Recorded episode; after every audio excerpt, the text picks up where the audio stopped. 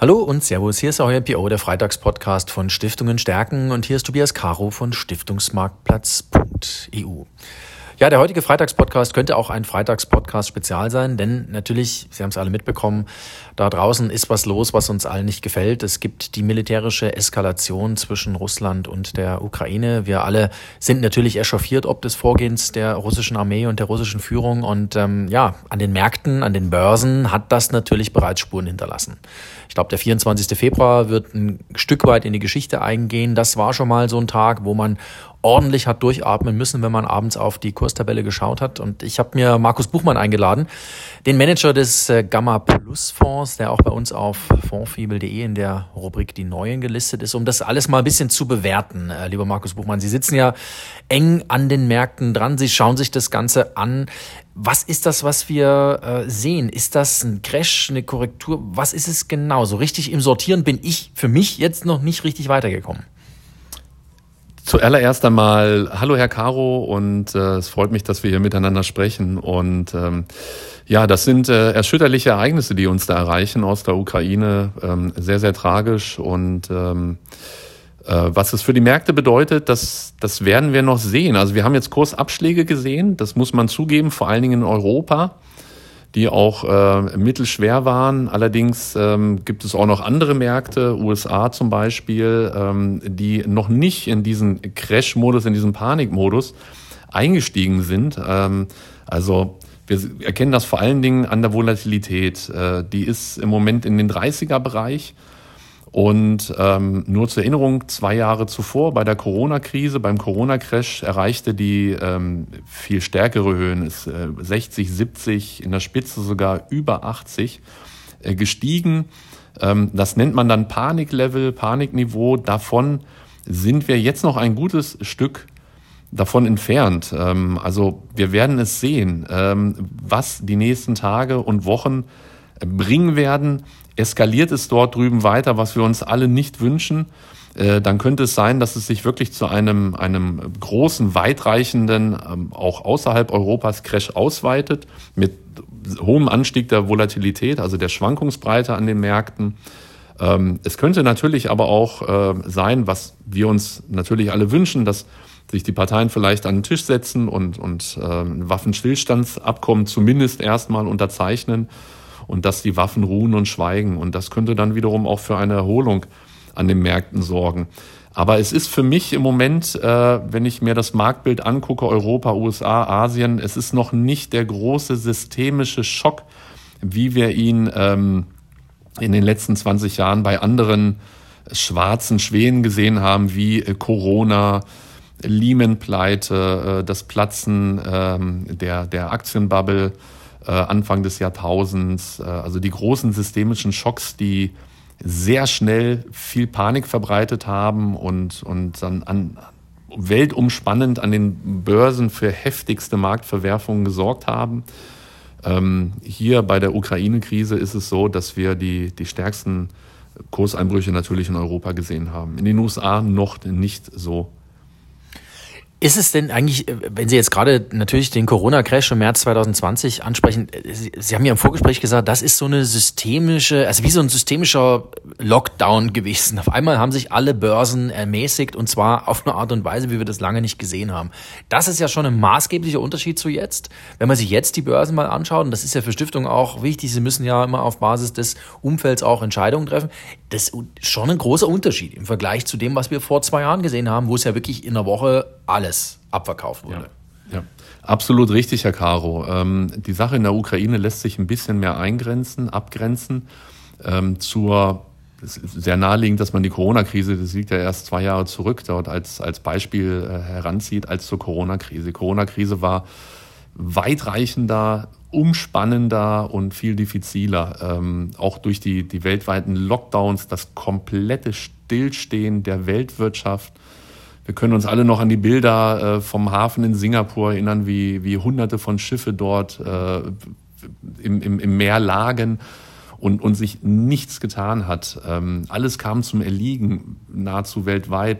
Das haben wir jetzt nicht, glücklicherweise. Ähm, die Wirtschaft läuft weiter, die Produktion läuft weiter, die Menschen gehen weiterhin zur Arbeit.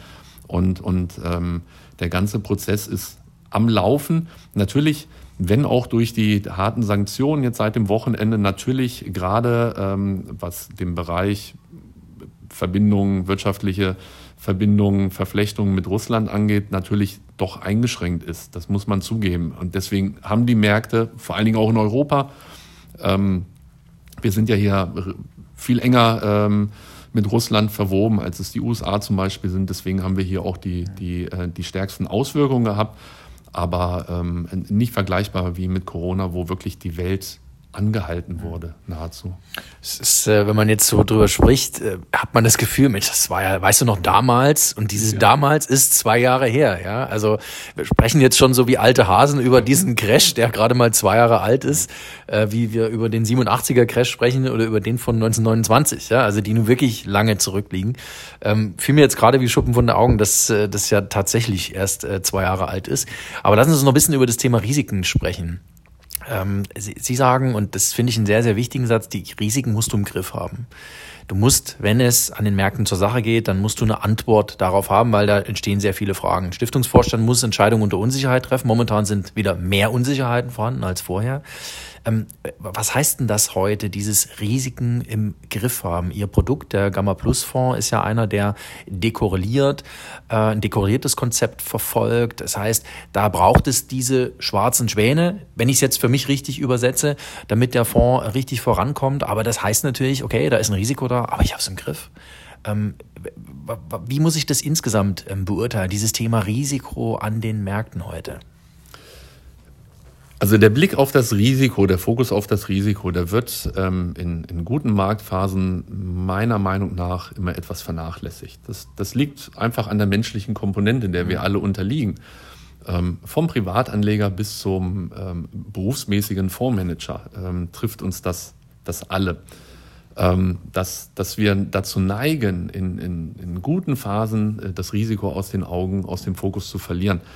Ich bin der Meinung, und, und ähm, das spiegelt sich auch in meinem Fonds ähm, definitiv wieder, dass man langfristig an den Märkten nur überleben kann, wenn man das Risiko im Griff hat. Also diese großen Dellen, diese richtig ganz fetten Dinger, die muss ich vermeiden. Ganz genau, ganz genau. Diese großen schwarzen Schwäne, diese, oder im Fachjargon sagen wir auch diese Tail-Events, ähm, die musst du überleben können. Ähm, wenn du oder wenn ein Produkt äh, nur funktioniert oder eine Anlagestrategie in, in guten Marktphasen, ähm, dann, dann ist das für mich nichts, äh, womit man langfristig an den Märkten überleben kann. Denn aus irgendwelchen Gründen auch immer kommen immer mal wieder systemische Schocks, sei es Lehman-Pleite, sei es ähm, 9-11 in den USA damals gewesen, sei es Griechenland äh, gewesen, ähm, sei es Corona gewesen, irgendwann äh, kommt, immer mal, kommt immer mal wieder ein, ein, ein systemischer Schock, ein, ein schwarzer Schwan vorbei und der dann unter Umständen die Performance von vielen Jahren und darüber hinaus mhm. noch zerstören kann. Mhm. Und dann spült es einen Anleger aus dem Markt. Also er, er erholt sich nicht mehr von diesen Verlusten. Und das muss man vermeiden. Mhm. Das muss man vermeiden. Und das geht nur über ein striktes Risikomanagement ähm, das darauf ausgelegt ist, auch größte Verwerfungen, größte Crash-Events zu verdauen, zu überleben.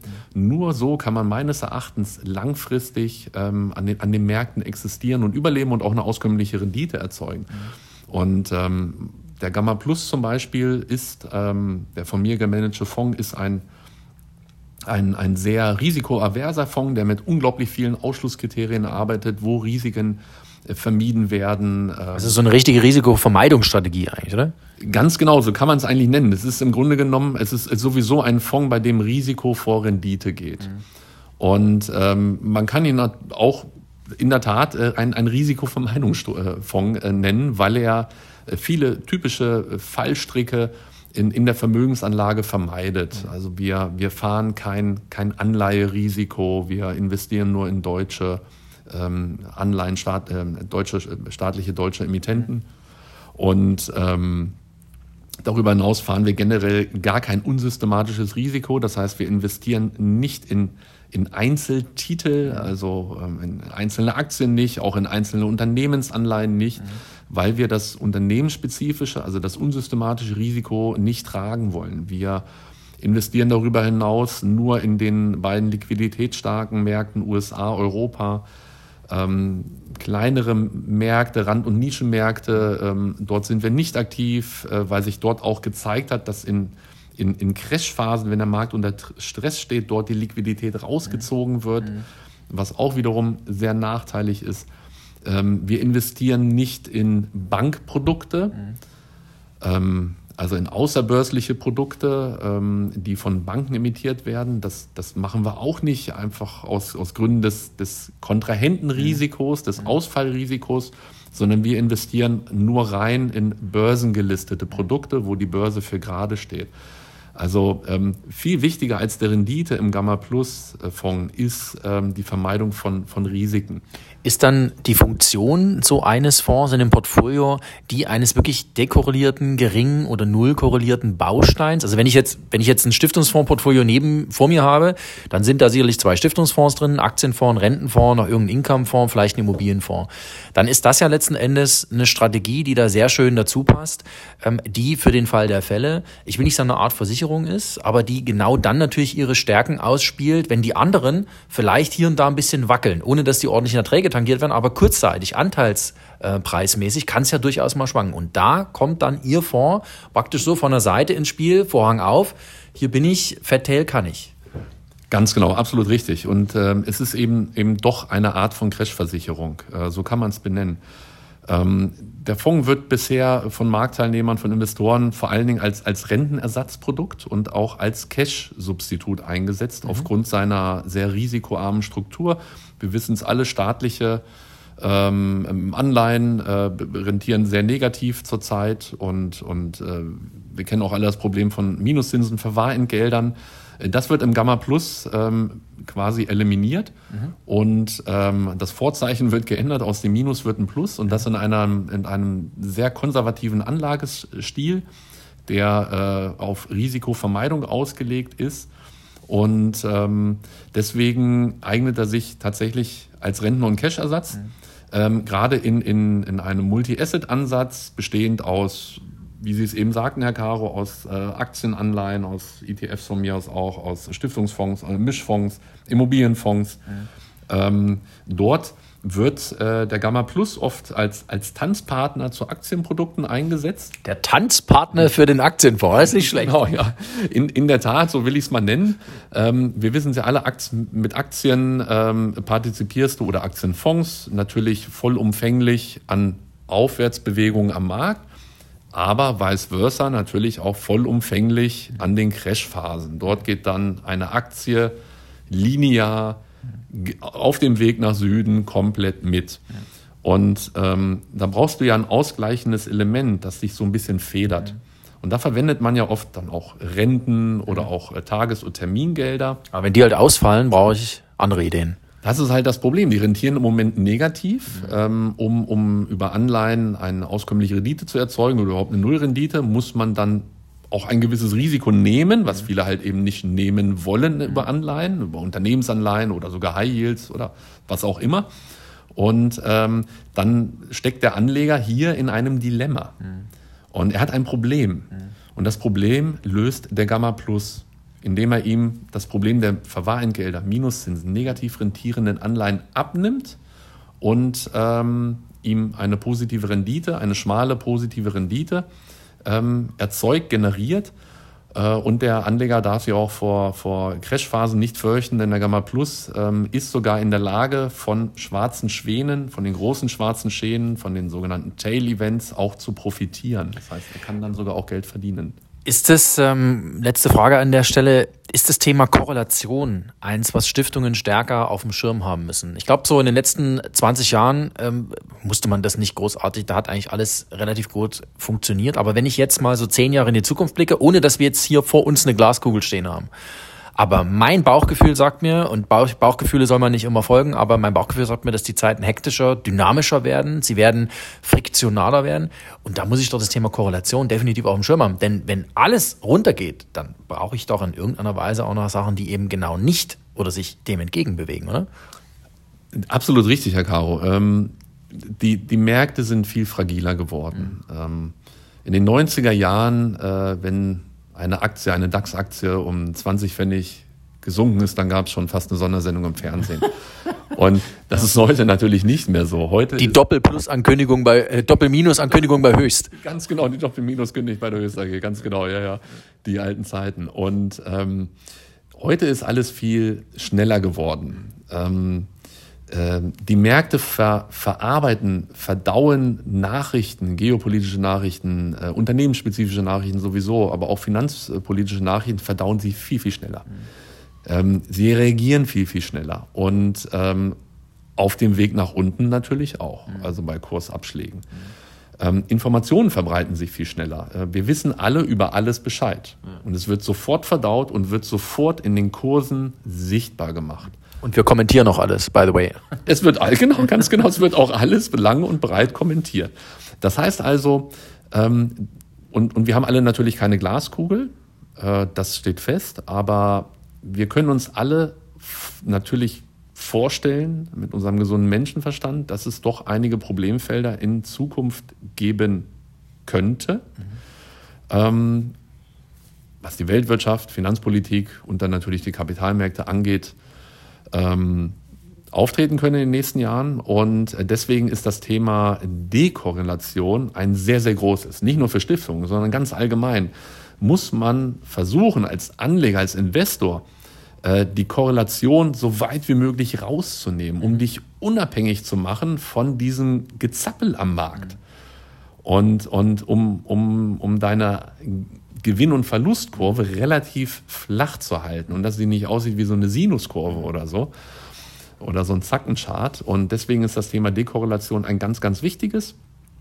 Ähm, gerade wenn du Aktienprodukte hältst ähm, oder Produkte, die Aktien in sich tragen, ähm, mit dem vollen Risiko nach unten, der vollen Chance nach oben, braucht man ein Federkissen, mhm. das die, die Korrelation zurückfährt und deine gesamte Ertragskurve dann glättet. Mhm. Und deswegen ist es ein ganz, ganz wichtiges. Und daraus resultiert, ich hatte es ja eben schon gesagt, ein, ein großes Problem, nämlich Anleihen rentieren negativ, Verwahrentgelder und, und Minuszinsen. Und ähm, das ist ein Problem. Und äh, der Gamma Plus ist hier der Problemlöser. Genau aus dem Grunde wurde er entwickelt und an den Start gebracht. Also erst dieses Ruhekissen, ähm, äh, wenn ich das jetzt nochmal für mich zusammenfasse, dann haben Stiftungen künftig drei Disziplinen zu erledigen. Sie müssen diversifizieren, sie müssen delegieren und sie müssen dekorrelieren. Wenn wir also die drei Ds mal äh, nehmen, ähm, finde ich einen ganz spannenden Aspekt über Markus Buchmann, Fondsmanager des äh, Gamma Plus Fonds. Vielen Dank, dass Sie sich Zeit für unseren Freitagspodcast heute genommen haben. Ganz lieben Dank an Sie, Herr Caro. Hat mir großen Spaß gemacht und vielen Dank dafür. Danke. Ich habe für mich wieder wirklich was gelernt, ähm, weil Sie natürlich auch die eine oder andere Sichtweise mitbringen, äh, über die man nicht jeden Tag liest. Ähm, dieses Thema Risiko im Griff haben ist, glaube ich, eins, was Stiftungen definitiv in den nächsten Jahren, im nächsten Jahrzehnt und darüber hinaus im Fokus haben sollten. Ja, wir werden weiter darüber sprechen, über das Thema Voranlage für Stiftungen hier auf unserem Blog Stiftungen stärken im Freitagspodcast.